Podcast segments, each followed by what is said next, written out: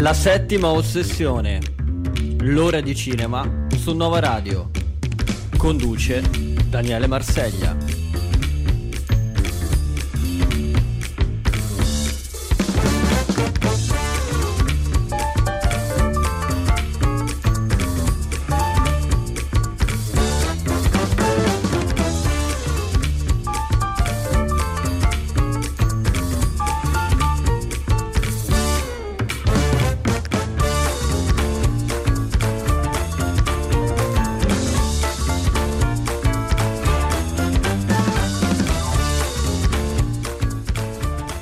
17.06 in questo istante, buon pomeriggio a tutti, benvenuti alla settima sessione, il consueto appuntamento con il cinema di Nova Radio. Siamo arrivati alla terza puntata di questa quinta stagione, venerdì 6 ottobre 2023, ancora per qualche settimana in questa collocazione inusuale per noi, però so che ci seguite comunque anche in tanti anche di venerdì. Poi, tra non molto, torneremo anche il mercoledì, ma sarò io a dirvelo.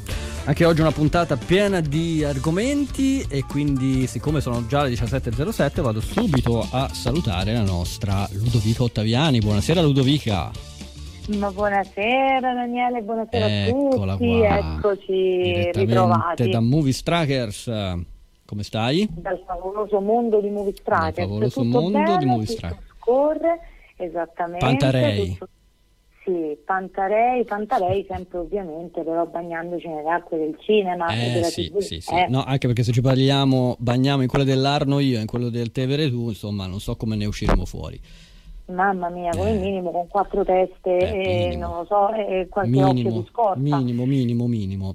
Allora, cara Ludovica, ehm, ti ho chiamato all'appello questo, questo pomeriggio, questo venerdì pomeriggio, questo caldo venerdì pomeriggio, perché siamo al 6 ottobre, quest'estate che non finisce mai e saranno contenti, forse ci pensavo mentre venivo qua in Negramaro, pensate che pensieri ho, cioè vorrei potesse non finire mai, eh, è così, Ah, saranno contenti. anche. Saranno contenti Saranno dopo vent'anni di questa canzone, sono contenti che l'estate non finisce, noi un po' O meno. lunga estate O la caldissima, lunga estate potremmo anche scomodare gli caldissima. 883, Esatto, volendo. esatto, esatto. Invece noi parliamo di cinema, cara Ludovica, perché tra poco parleremo eh, sia con te sia con l'attore Alessandro Piavani di un film che è uscito ieri nelle sale che si intitola Nata per te, Ehm, poi ci racconterai appunto meglio anche tu di, di questo film dal punto di vista critico, poi con eh, Alessandro Piavani ne parleremo anche eh, del suo personaggio che interpreta all'interno di questo film diretto da Fabio Mollo e tratto anche da una storia vera che poi ci- tu, tu ci racconterai meglio. Però ecco, vogliamo fare un incipit, visto che parliamo di un film italiano e prendendo spunto anche da... ehm, possiamo dirlo, non è una- una, eh, un segreto, dalle tue partecipazioni nella trasmissione cinematografo eh, di Marzulliana Memoria, eh, in cui tu, tra l'altro, non, non po- qualche settimana fa hai- sui tuoi social hai pubblicato anche un estratto proprio dove in un certo senso si parlava di cinema italiano e hai fatto anche un'affermazione importante, no? Eh, di cui Sì, tu eh. appunto sei convinta, avendo insomma una panoramica eh, non di poco conto per quanto riguarda il cinema italiano, visto che tu appunto segui le anteprime di molti film italiani che ci sono a Roma. Ehm, vuoi dirla a te? Ti lancio questo assist, che non poi era una provocazione magari e la, la spieghiamo meglio, cioè ci addentriamo meglio do- dentro questa tua affermazione. Aia, partiamo quindi proprio da- dalla materia calda, rovente, materia insomma, calda. dalla- Sì, sì, sì, dal magma incandescente. Beh, la mia affermazione in quella circostanza particolare che riguardava un'analisi dei film della stagione, quindi consideriamo la stagione un po' come mh, una, un'annata eh, che poi si resetta e riparte dal post estate, consideriamola in quest'ottica, ecco, un po' quasi con una tempistica scolastica potremmo dire.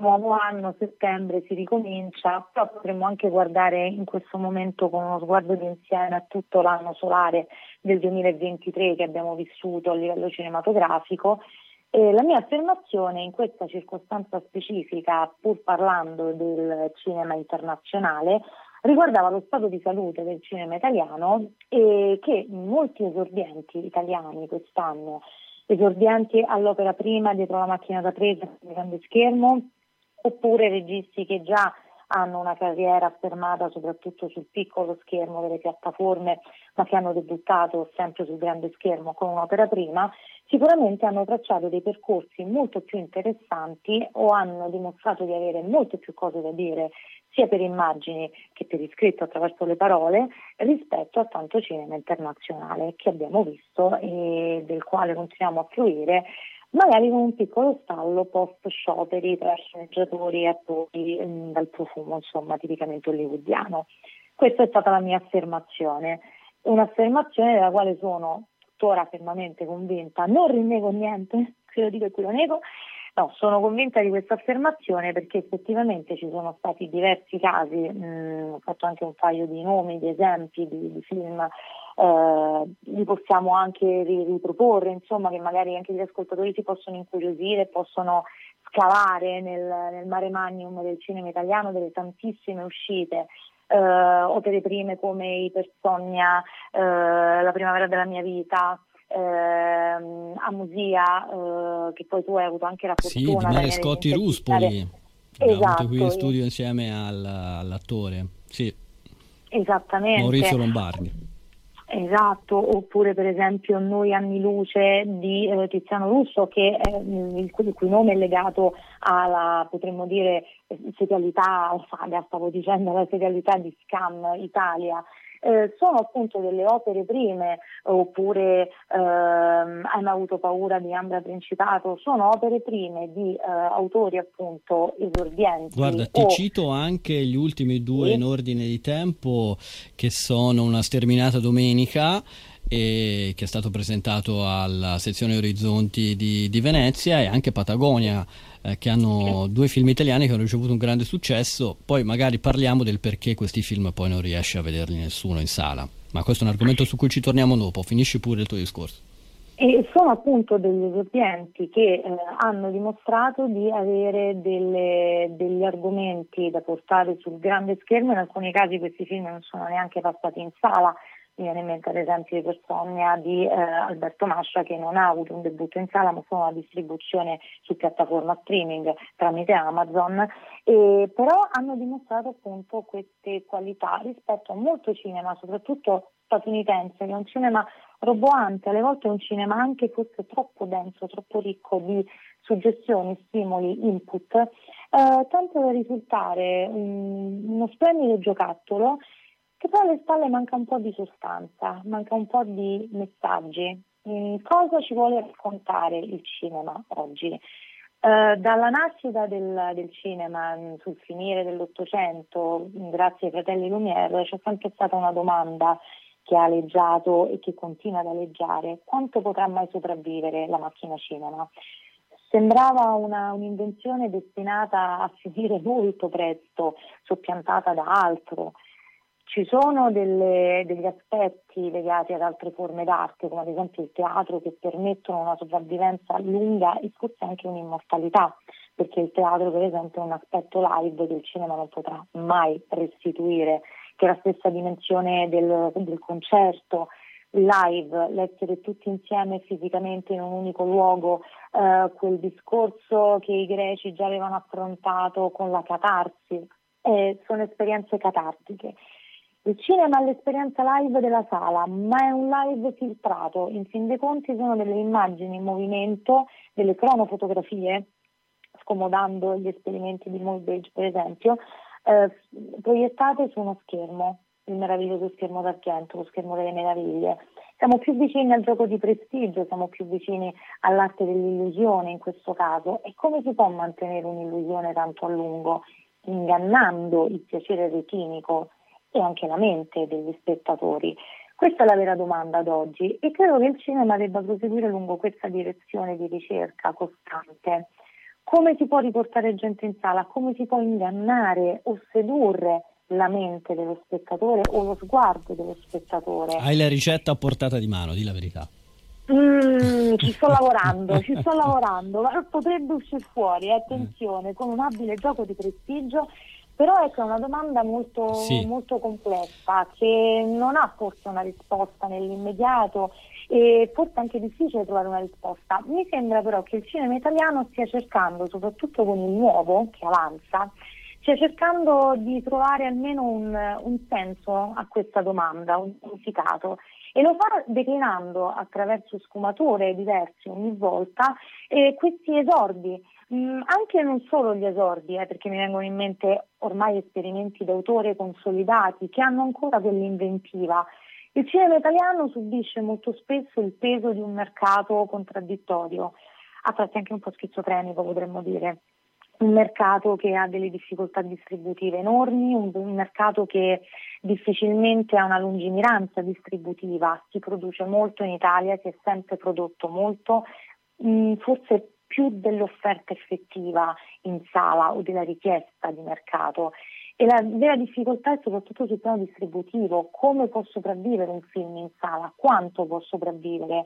Davvero il primo weekend determina il successo o l'insuccesso di un film? forse una finestra troppo stretta troppo riduttiva.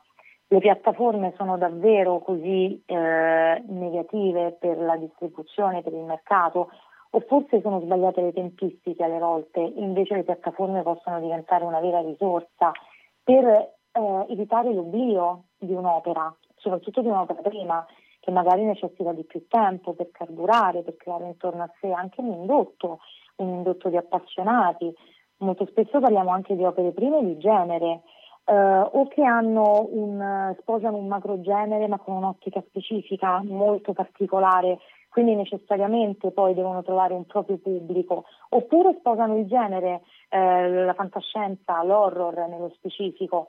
E devono quindi raccogliere intorno a sé degli appassionati, un pubblico anche curioso forse stimolare la curiosità potrebbe essere una buona risposta. Eh, chi lo sa. Ascolta, eh, esatto, Ludovica, prendo proprio una dichiarazione fresca fresca del eh, direttore artistico della Mostra Internazionale del Cinema di Venezia, Alberto Barbera.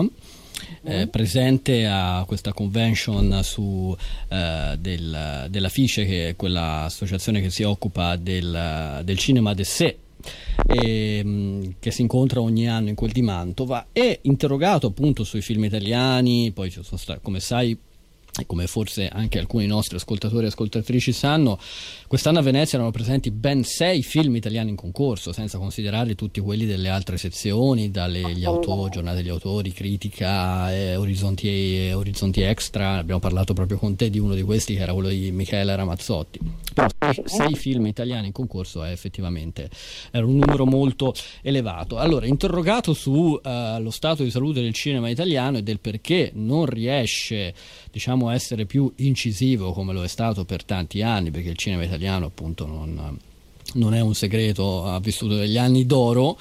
Eh, nel passato non tanto recente, ma insomma andando parecchio a ritroso nel tempo, lui ha detto oggi i film italiani escono ex abrupto e hanno un minimo di sostegno se se ne è parlato. Se invece non è così, e vale per la maggior parte dei film, lo spettatore potenziale si trova davanti a un film di cui non sa nulla e se vuole saperne qualcosa deve cercarselo da sé. Ma uno spettatore normale lo fa questo lavoro? si chiede Barbera legittimamente e lui si risponde ovviamente no. E se qualcuno non lo fa per lui è un problema insormontabile per la possibilità che un film arrivi al suo pubblico potenziale. Negli ultimi tempi davvero mi sono molto sorpreso che nessuno all'interno della filiera si era mai posto questo problema. Sappiamo che il cinema americano investe nel marketing spesso più del budget di produzione del film e parte un anno prima con i risultati che sappiamo. Tu pensa che ne so anche ad una teaser locandina no? che esce anche un anno, un anno e mezzo certo. prima. Lui dice, cioè fanno arrivare al pubblico i loro film a prescindere dalla loro qualità. Il fatto che in Italia nessuno proprio ci pensi mi lascia molto perplesso e su questo non posso che dargli ragione. Non so come eh, la vedi tu. Piano. Eh. La tocca pianissimo. La tocca pianissimo. Guarda, tra, abbiamo 30 secondi perché poi siamo già, vedi, tra una cosa e l'altra, arrivati alle 17.20 dobbiamo parlare appunto del film di, di oggi. Proprio 30 ah, secondi in chiusura. Scusa, scusa la fretta, ma i tempi corrono no, purtroppo no. qua, ragazzi, cioè passa così Ma il noi... tempo in una maniera incredibile. Eh, vola con quanto siete in vola, con questo tempo ma noi cerchiamo di essere sintetici, ma Vai. devo dire che Berbera la tocca piano ma mette a fuoco il vero problema. Io parlavo di distribuzione poco fa, lui parla di marketing, sono due facce della stessa medaglia. La vera difficoltà è quella, è riuscire a creare un ponte, un trade union tra lo spettatore e eh, il prodotto Il cinema eh, è un'industria, l'industria del cinema, parliamo di questo, di una filiera molto ricca che ha tanti aspetti diversi e come ogni industria ogni parte deve essere curata per arrivare poi a distribuire, ad offrire un prodotto valido sul mercato a uno spettatore consapevole. Se lo spettatore è inconsapevole, se non c'è un pubblico, perché il pubblico non sa effettivamente cosa va a vedere e si ritrova smarrito a vagare per le sale, queste sono storie vere, cercando un film piuttosto che un altro, dicendo ma quello non l'abbiamo visto, ma no, la locandina è la stessa, ma è un altro film. Questa parte del ecco. sistema, non a monte. Allora, alla fine. Magari ci ritorniamo su su questo argomento perché è molto interessante, poi ci sono veramente tante cose, cose da dire, Ludovica. Però parliamo del film di, questa, di questo fine settimana che si intitola Nata per te, il regista è Fabio Mollo e parlaci di questo film.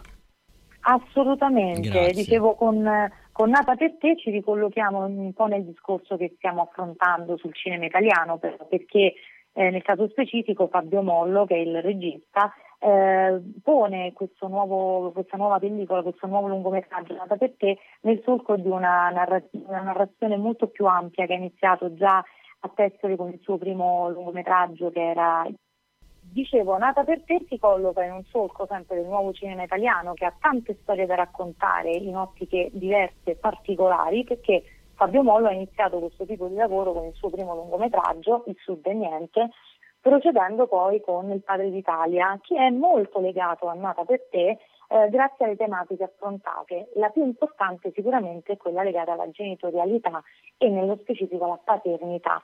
Nata per te adatta per il grande schermo la storia vera e incredibile ad oggi di Luca Trapanese eh, che nel 2018 adotta la piccola Alba, una neonata abbandonata in ospedale affetta da sindrome di Down. Una storia che è balzata agli onori della cronaca perché dall'affidamento che era stato richiesto è riuscito poi ad ottenere proprio un'adozione dopo un lunghissimo iter burocratico, giuridico, perché rappresenta un caso unico.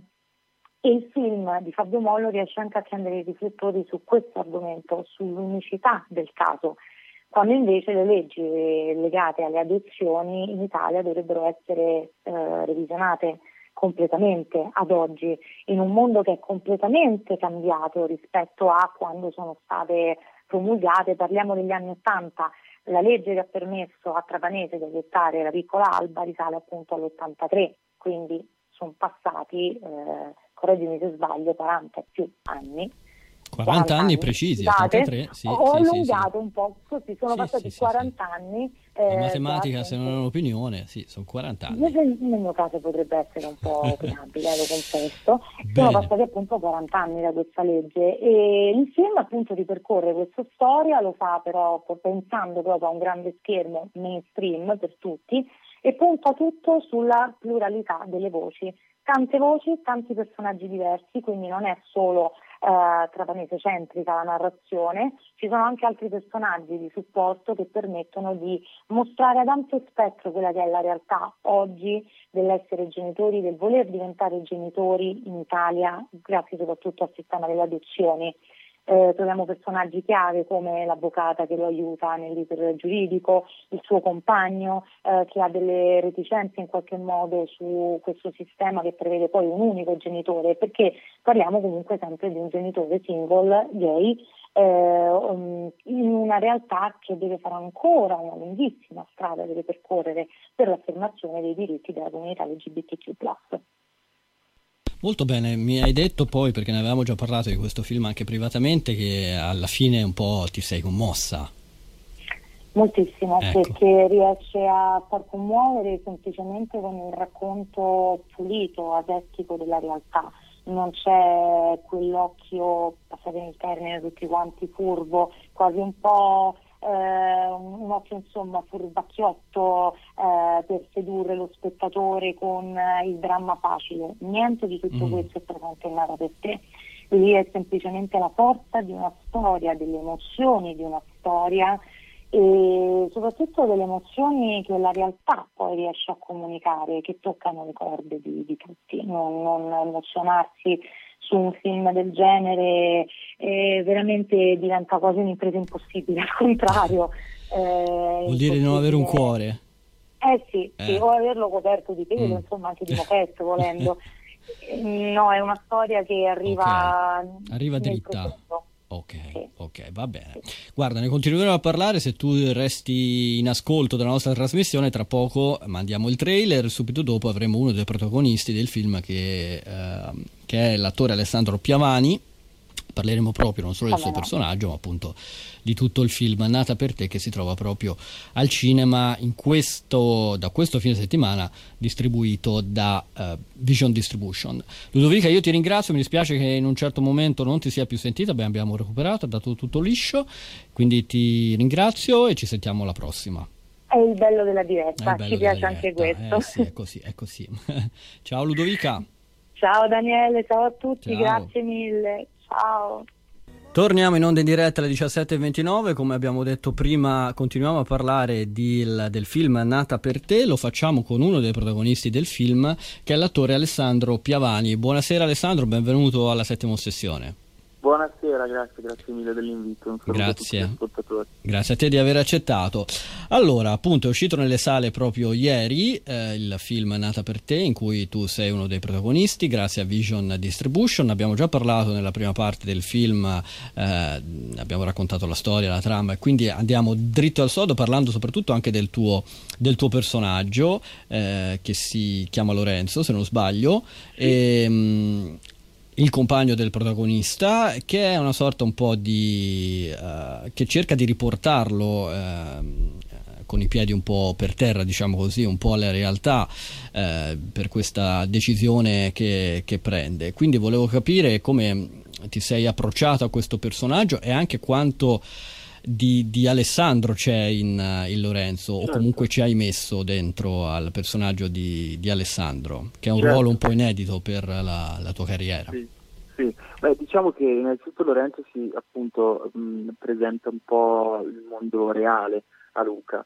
Non è che lui non condivida lo stesso desiderio, desiderio di paternità, anzi, eh, però è molto conscio del fatto che anche qualora Luca riuscisse ad ottenere l'affido barra l'adozione della piccola Alba, per la legge italiana Lorenzo continuerebbe a non esistere.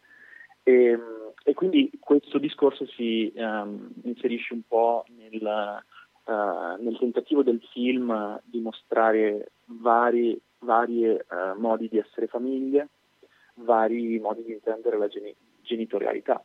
E, e, quindi per me è stato molto interessante portare questo punto di vista diverso e quanto c'è di in, in, in Lorenzo, sì. allora è stato bello per me confrontarmi con il desiderio di paternità che sicuramente è un qualcosa che in questo momento non ho eh, nella mia vita.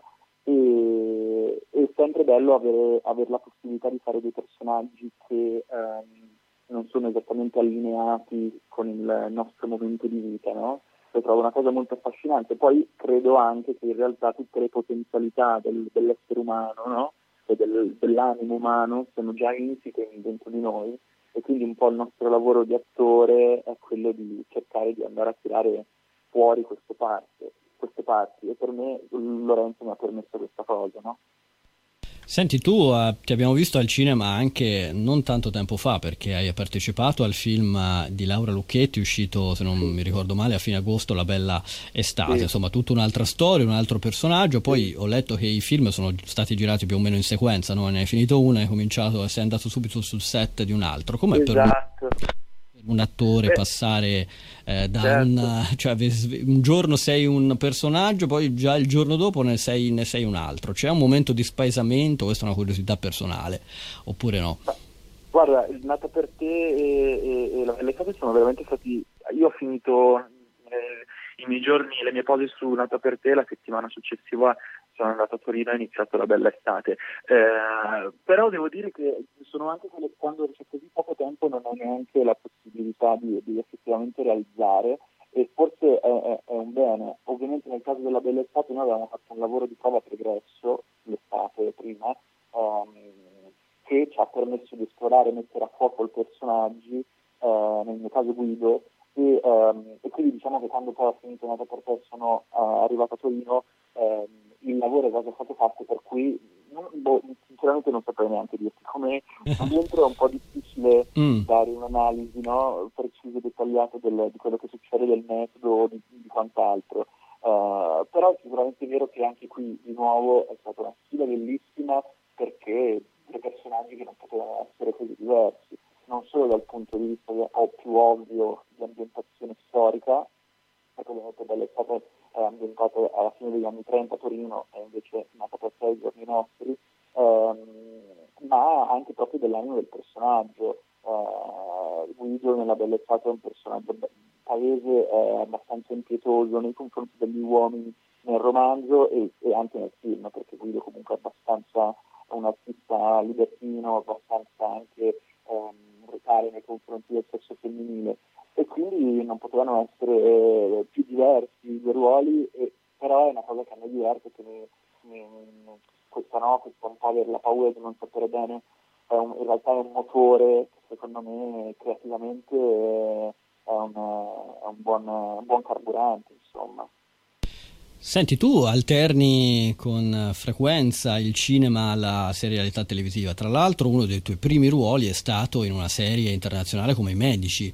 E poi hai anche partecipato a una serie della BBC One, The Little Drummer Girl, del grande Park Chan-wook. Com'è stato lavorare con un cineasta famosissimo a livello internazionale, cineasta coreano, famoso appunto per la trilogia della vendetta, ma, vendetta, ma anche per il suo ultimo straordinario film che era Decision to Live. E questa è stata la prima serie, se non sbaglio, eh, diretta da Park Chan-wook e tu sei stato appunto nel cast di questa serie. Beh, è stata una delle esperienze lavorative che ricordo con più, um, con più felicità e gioia perché arrivava in un momento in cui avevo voglia di continuare il lavoro internazionale e, e, anche solo quando ricevi un provino e, e vedi che, che, il progetto sarà diretto da Faccian Wook dici vabbè anche solo fare il provino eh beh, sono, direi. sono contentissimo eh. ed è stata veramente un'esperienza anche proprio formativa meravigliosa perché i medici comunque era, era una serie internazionale ma era girata in Italia quindi c'era la troupe italiana era un, un, diciamo un, un mix uh, come in tanti casi di composizione nel caso di Delizio Giano Joe era tutto ovviamente l'impianto BBC in inglese, quindi anche vedere come funziona la macchina eh, del cinema, in questo caso della serialità in Inghilterra, è stato, è stato bellissimo poi confrontarsi con un maestro del genere che veramente ha una chiarezza, nonostante non parlasse inglese, infatti aveva un, un, traduttore che poi era il suo amico braccio destro, quindi era, erano un duo, fondamentalmente lui e, e quest'altro signore che traduceva per noi tutte le indicazioni che, che, Parci, che Parci dava e, eh, e veramente è stata per me era solo una questione di essere grato di essere lì, fare bene il lavoro e rubare il più possibile. Rubare intendo non eh, robe di set, ma rubare quello che evidenza certo. dagli attori. Poi ovviamente c'era il regista, ehm, c'era un cast anche lì eccezionale perché Michael Shannon, Alessandro Carlo e Florence Pugh che tra l'altro di tempi non era ancora così famosa. Così famosa. Sì. chiaro che sarebbe diventata una stella quale, quale, è e quale giustamente ha rivelato veramente un talento, ma già allora era, era incredibile da, da, da osservare. E, e, quindi sì, è un'esperienza che ricordo veramente con tanto, sì. tanto amore. Lo, lo, immagino. Poi la, diciamo la tua grande popolarità c'è stata anche con la serie Sky Blocco 100, 181. Non so se ci sarà anche una seconda stagione di questa serie, se tu sei. Guarda, par- sì, iniziamo, cioè, siamo in procinto di iniziare le riprese. Ah, ottimo. Quindi, sì, sì, quindi eh... ti rivedremo presto anche su Sky con Blocco 181. Sei stato anche tra i protagonisti di Blanca della prima sì. stagione, ci sei anche nella seconda. Un po' più piccolo, non proprio protagonista. Ah, lì, ok. Un po' più più, un po' più piccolino. Più defilato, più defilato. Sì, Però defilato. so che avrai anche un ruolo nel nuovo film di mh, Albanese che è Cento Domeniche che verrà presentato tra non molto alla Sì. Festa del Cinema di Roma, ti vedremo anche lì. Quindi insomma i progetti, c'è, c'è tanta roba che, che, che bolle in pentola per te. Speriamo, speriamo Bene. ancora un po' di più, dai. E noi intanto invitiamo i nostri ascoltatori e le nostre ascoltatrici ad andare al cinema questo fine settimana per andare a vedere Nata per te, questo bel film italiano diretto da Fabio Mollo c'è anche Teresa Saponangelo, c'è Barbara Bobulova, Iaia Forte, insomma un gran cast. Antonia tra, Truppo. Antonia Truppo eh, e tra cui anche il nostro Alessandro Piavani che avete appena ascoltato, abbiamo avuto il piacere di eh, conversare in, uh, insieme. Alessandro, in bocca al lupo gigantesco per la tua carriera. Viva il lupo, crepi e tutti gli scongiuri possibili. ciao, grazie. grazie, ciao, ciao, ciao. Nuova Radio Città Futura Eccoci qua, ancora in onda con la settima ossessione in diretta alle 17.40 su Nova Radio. Vado a salutare per la prima volta per questa edizione una nostra vecchia conoscenza che è Jacopo Fioretti. Buonasera Jacopo. Buonasera, buonasera Ciao, a tutti, ben eccoci qua con questa bella voce squillante, che bello. Hai visto? anche alle 5.40. Anche alle 5.40, hai visto? Del pomeriggio, del pomeriggio. Ehm, allora Jacopo, eh, ne approfitto visto che poi ci siamo sentiti poco prima di andare in onda, noi abbiamo fissato per parlare di un film, ma ne parleremo ovviamente tra pochissimo, però eh, vogliamo fare anche una, come dire, aprire una parentesi su uno dei film sicuramente di punta che esce questo fine settimana al, al, cinema, oltre a Nata per te, di cui abbiamo ampiamente parlato nella prima parte del nostro programma, è un film molto atteso perché si tratta del sequel ufficiale dell'Esorcista, insomma, non un film qualunque. No, assolutamente, anzi, un film che è un cult incredibile, che fa 50 anni tra l'altro, quest'anno ricordi eh, sì, purtroppo sì. abbiamo festeggiato anche... giusto due settimane fa questo anniversario, sì tra l'altro è purtroppo mancato anche il leggendario eh, sì, Fritzkin che doveva essere anche a Venezia col suo ultimo film. Sì. e, e, che dire l'esorcista l'originale era fondamentalmente molto più forse attuale per quanto David Gordon Green che è l'incaricato di rimettere mano anche a, all'esorcista dopo, dopo ad Halloween con l'esorcista il credente appunto il film che, che dici tu. Eh, di riattualizzare anche quel cult, purtroppo ci è riuscito po' di meno, diciamo, di quanto ha provato a fare, di quanto è riuscito a fare anzi con Halloween, perché L'esorcista del credente è un film in cui eh, lui rimane un po' a metà tra lo slasher, che era il tema invece del genere a caro ad Halloween e quindi riuscito ad aggiornare piuttosto bene, e invece non è, non è il genere che era del, dell'oro delle possessioni dell'esorcista. Quindi rimane un po' a metà, provando a fare una, un horror un po' più drammatico. Sì. Ma invece eh, strizza purtroppo l'occhio allo slasher, banalizzando un po' la questione anche dal punto di vista estetico, eh, mettendo un po' sullo stesso piano il demonio e Mike Myers, che va bene anche lui eh, The Devil, però non è probabilmente la stessa cosa. Non è la stessa e cosa. fare saga, no? Mm. Riprende mm. Burstyn che torna in, nel ruolo che sì. fu del calcio in 63 per la prima volta, cancella i sequel, anche se lui disse in un'intervista che c'era qualcosa da salvare anche dei sequel de, dell'esorcista del 73. Tra l'altro uno dei trova... sequel viene firmato pure, tra l'altro uno degli ultimi, se non l'ultimo da Paul Schrader addirittura. Eh, eh, esattamente, anche se lui mm. poi disse del secondo che gli piaceva qualcosa, infatti c'è, senza spoilerare, c'è qualcosina mm. sul credente che rimanda un po' al, al, al, sequel, però più o meno fa la stessa cosa che ha fatto con Halloween, fa questa sorta di ripple che è sequel e remake, eh, riprende mh, la struttura del film ribaltando un po' di cose ma tenendo eh, diciamo eh, i, i, grandi focus di trama, i grandi focus tematici e prova a fare un discorso riaggiornando appunto quelle tematiche non riuscendoci benissimo in realtà. Ecco, quindi diciamo se vogliamo utilizzare il pollice come utilizzano gli amici di film TV, un pollice medio, cioè a metà. No, io direi, io direi tendente più a, ah, tendente giù. Che tendente al giù. Ok, quindi pollice rosso per uh, David Gordon Green. E, um, sì, allora, noi cambiamo subito argomento, passiamo a tutt'altro, a tutt'altro tipo di film. Io però ti chiedo di restare un po' in linea perché lo voglio annunciare proprio sentendolo, ascoltandolo un po' questo film dal, dal trailer, ok? Perfetto, sì, sì. A tra poco. Ma è un film nato quasi per caso questo, perché Wenders tornò dalla sua prima esperienza statunitense con Paris, Texas, che era il, il film precedente, un po' deluso, e aveva la sceneggiatura in mano del film che poi seguirà il film tra Berlino, che era Fino alla fine del mondo, che se non l'avete visto recuperate anche quello è un film folle, un post-apocalittico, fantastico, e quindi aveva questa sceneggiatura in mano, ma non non aveva modo di, di, prodursela e allora cercò l'ispirazione e alla fine trovò l'angelo perché? Perché l'angelo era una simbologia che ritrovava molto a Berlino. Lui voleva fare un film sul Novecento e un film su, su una delle città più importanti del Novecento, più nel male che nel bene. Purtroppo la città, eh, insomma, non la società d'origine, ma una città per lui molto importante, essendo tedesco, e trovò l'angelo come simbologia più attinente. Perché? Perché legava tante cose, legava delle sue passioni letterarie, delle sue passioni accademiche, perché l'angelo è anche l'angelo novus di Paul Klee, il dipinto di cui scrisse per esempio Benjamin, che era un filosofo tedesco eh, che rifletteva sul Novecento, scrisse L'angelo della storia, appunto, e si rifaceva molto anche alle, alle elegie, scusami, guinesi di Riche, che era il poeta preferito di Enders. Quindi trovò queste, in tutti diciamo, questi aspetti della letteratura, della, della memoria storica del Novecento, l'angelo e la legava molto anche a Berlino.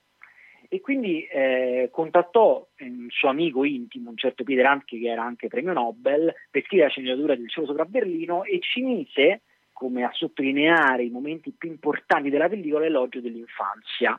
Eh, è un film difficile, molto complesso, perché è proprio tra narrazione e, e accademia propria.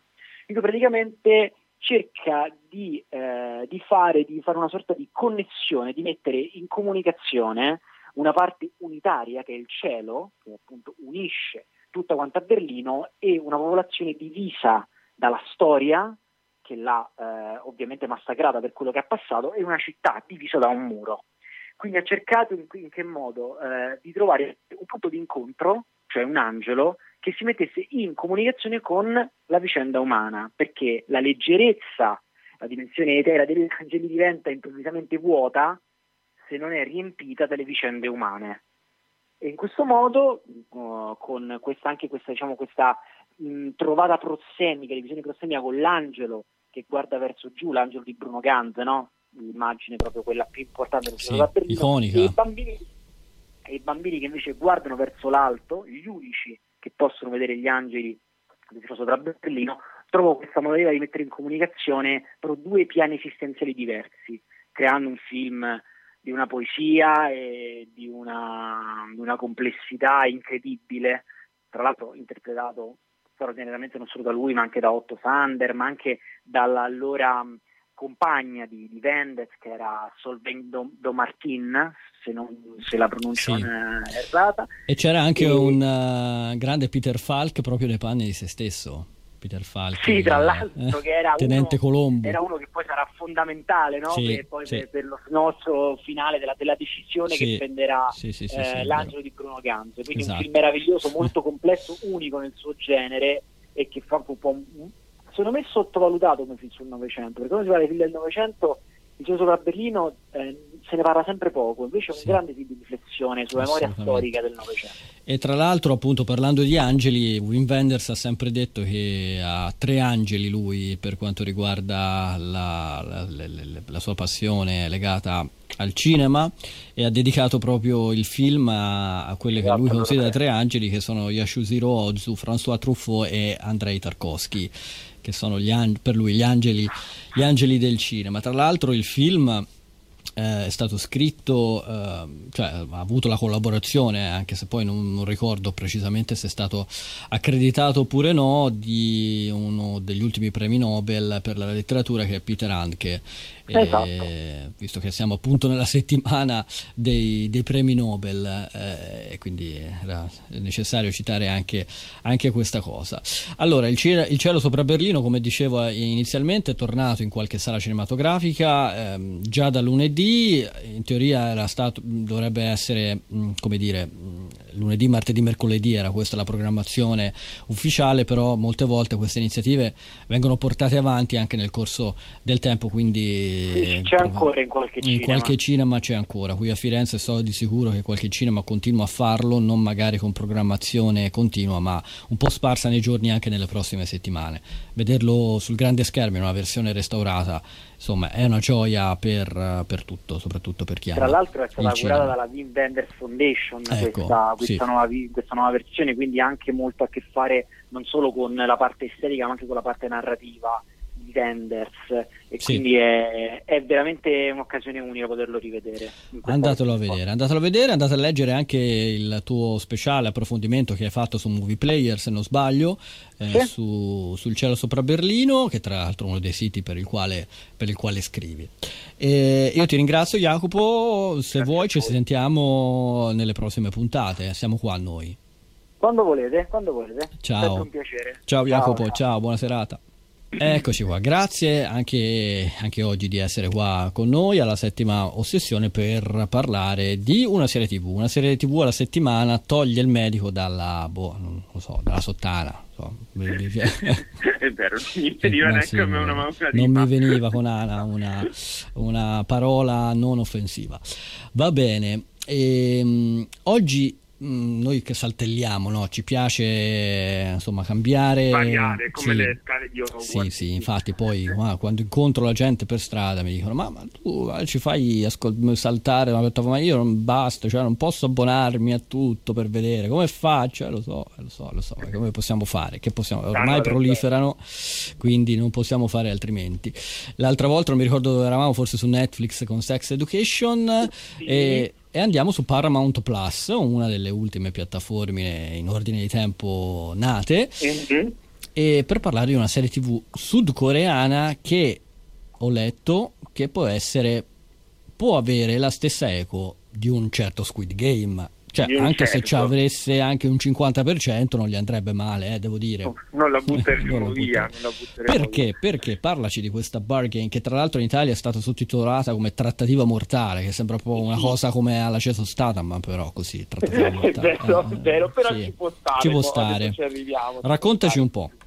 Allora, ehm, faccio una brevissima premessa, ma proprio brevissima, visto che giustamente la gente ti dice no, eh, ma come faccio, mi devo abbonare, io ricordo che Paramount Plus è gratuita per chi ha già Sky con il pacchetto cinema, quindi non Now, ma Sky, cioè ce l'avete in automatico, dovete solo attivarla, non pagate neanche un euro. Questa è una grande ingiustizia. Io ho tutti, i pacchetti, io c'ho tutti i pacchetti di Sky tranne il Cina, quindi allora Ecco, vedi, quindi, eh, però se ce l'avevi, quella era in automatico, bastava attivarla, attivarla, insomma, associare l'account. Chiusa parentesi. Detto questo, allora, la serie, eh, solo il tempo ci dirà se l'eco sarà effettivamente quello di Squid Game o, ah, come hai detto tu, almeno il 50% già sarebbe un risultato enorme, soprattutto per una piattaforma ancora appena nata, comunque no, così giovane, diciamo solo un anno, ehm, qui in Italia, però eh, ha tutte le caratteristiche del caso perché si tratta sostanzialmente di un thriller eh, anche un po' horror e addirittura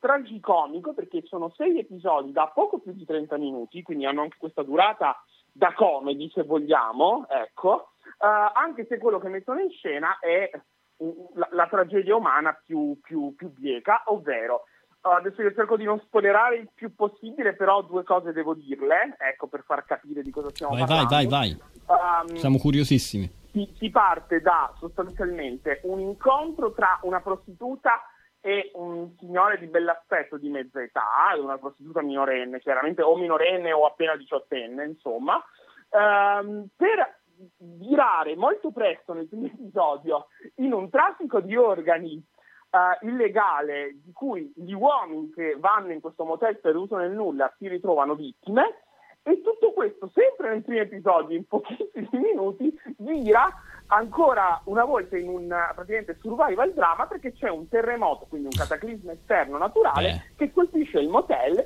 e eh, clienti, avventori, quelli che volevano partecipare all'atto dei traffici di- del traffico di organi si trovano tutti coinvolti eh, in una lotta per la sopravvivenza, sostanzialmente per arrivare alla, eh, diciamo, all'ultimo piano del, ehm, dell'hotel e del motel, scusa, e poter risalire verso la libertà, sostanzialmente verso la luce che vedono do- dalle rovine, insomma, che, che sta lì fuori. A quel punto sono tutti Uh, cioè viene fuori il peggio dell'umanità in queste, in queste situazioni e quindi vediamo a cosa sono disposti ad arrivare tutti i protagonisti uh, per prevaricare sugli altri e sostanzialmente salvare la propria vita. Ecco.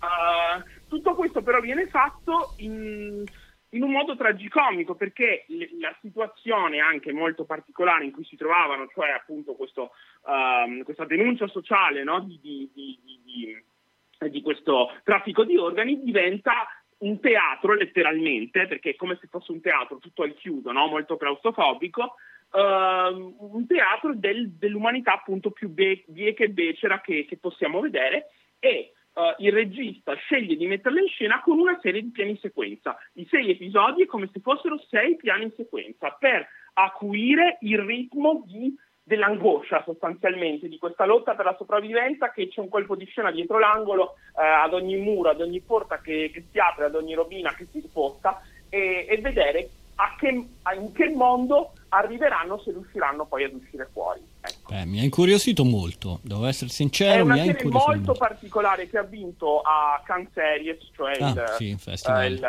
insomma, il festival, la, la, la, costola del Festival di Cannes sì. che da un paio di anni si occupa delle serie per la miglior sceneggiatura. Secondo me è strameritata perché proprio la scrittura e quest'idea di regia in piano sequenza che rende veramente questa, uh, questo thriller, diciamo, un, uno, uno spaccato senza peli sulla lingua, senza filtri, molto splatter ovviamente, come spesso capita con i coreani, come succedeva anche in Sweet Game, uh, di che cosa siamo disposti a fare per la nostra mm, vita, mm, per sopravvivere rispetto agli altri.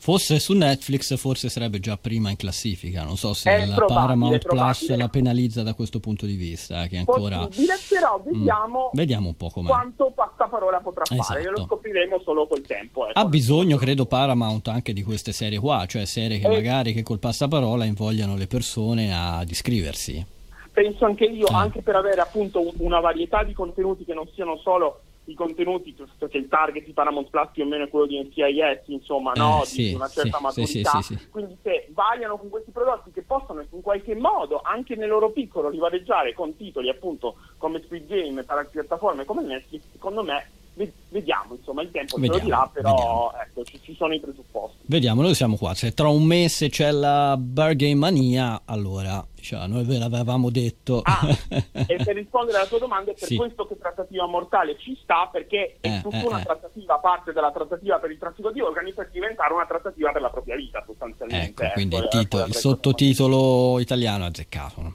quindi non magari può far pensare davvero a qualche film action uh, da, di estate su Italia 1, però sì, è azzeccato. Però... Allora, gli ultimi due minuti proprio di trasmissione, lo sappiamo, lo dedichiamo alla, alla Fair Sciopero in quella di Hollywood. Faccio un po' un mini riassunto delle puntate precedenti. La settimana scorsa vi avevamo dato notizia appunto che lo sciopero dei sceneggiatori si era concluso eh, esatto. con notizie positive, però eh, gli attori di lì a poco, mi pare questo lunedì, lunedì di questa settimana, si dovevano esatto. incontrare al tavolo con il sindacato per ridiscutere eh, tutto, tutto quanto e vedere se la situazione si sbloccava. Ancora però sembra che i segnali in questo senso non ci siano. Tu hai notizie più fresche in questo caso? Allora, sostanzialmente sono ancora al tavolo, quindi la situazione non si è sbloccata.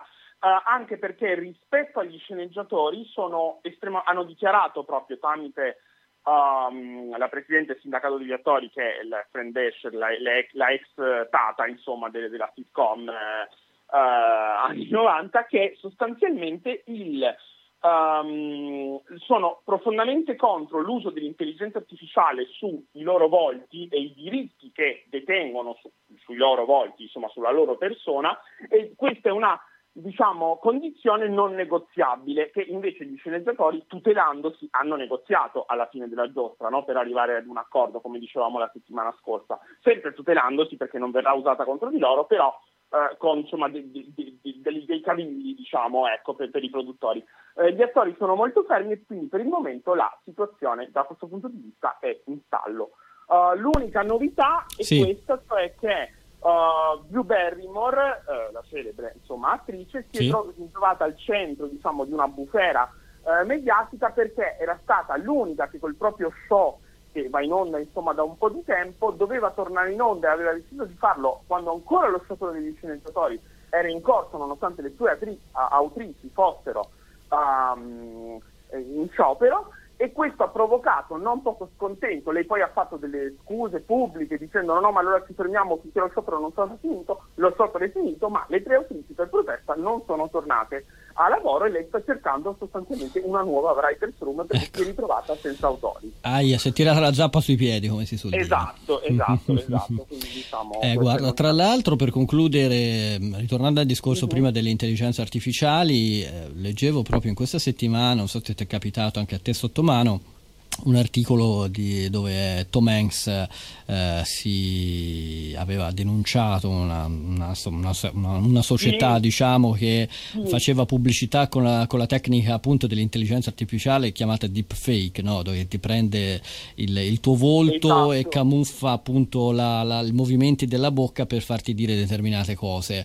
Eh, cosa che succede anche in Italia, ho visto con qualche, con qualche VIP no? dove ti propongono, che ne so, roba dietetica o trucchi per vincere è, all'otto. È vero, gli, è vero, succede spesso che su Instagram vanno a denunciare questa cosa, eh, sì, mi è capitato sì. di, di, di, vederla. Sì, ho letto, la cosa era successa anche una storia di Harry Potter, tra l'altro, di recente, ah, non mi ecco. Sì. Eh, eh, eh, quindi hanno, hanno, hanno ragione, quindi, quindi questo, quando molti dicono ma cosa c'entra l'intelligenza artificiale, vedete che, che rischi davvero ci sono perché poi... Eh, diciamo che ci sono paradossalmente più rischi per gli attori che per gli sceneggiatori, nel senso che ci sono eh, questo sì, eh, c'è la loro faccia, loro vivono anche d'immagine. Nel, eh, nel, primo episodio dell'ultima stagione di Black Mirror e per chi l'avesse visto, se non l'avete visto ah, sul tema lo consiglio, The Congress di Harry Folman con eh, adesso non mi ricordo il nome, Robin Wright, eh, cioè parlava tanti anni fa esattamente di questo, dell'uso del, del, del volto, del corpo di un'attrice in un futuro, ok? Sì. Eh, in un mondo futuristico, sfruttato proprio in questo senso da, dalle produzioni. Quindi era ante litteram sostanzialmente, Prevede, aveva previsto quello che sta succedendo adesso. Ecco, vedi, vedi. Va bene, noi siamo sempre qua, come diciamo, a monitorare la situazione vediamo se le cose si sbloccheranno di, di qui a brevi. Aggiornamenti, eh. aggiornamenti, continui tutta la settimana. Grazie Federico, un saluto e a settimana Grazie prossima. A Grazie a te, è stato un piacere. Ciao, ciao, ciao, ciao Fede. Siamo arrivati in conclusione anche di questa terza puntata della settima ossessione. Vi ricordo che dal lunedì troverete il podcast eh, della terza puntata, mentre da questo fine settimana invece su Spotify e Amazon trovate il podcast della seconda puntata. Piano piano arriveranno, poi quando torneremo il mercoledì le cose si velocizzeranno anche a livello di podcast. Alle 18.05 vi lascio alla programmazione musicale di Nova Radio. Un saluto a tutti e a venerdì prossimo.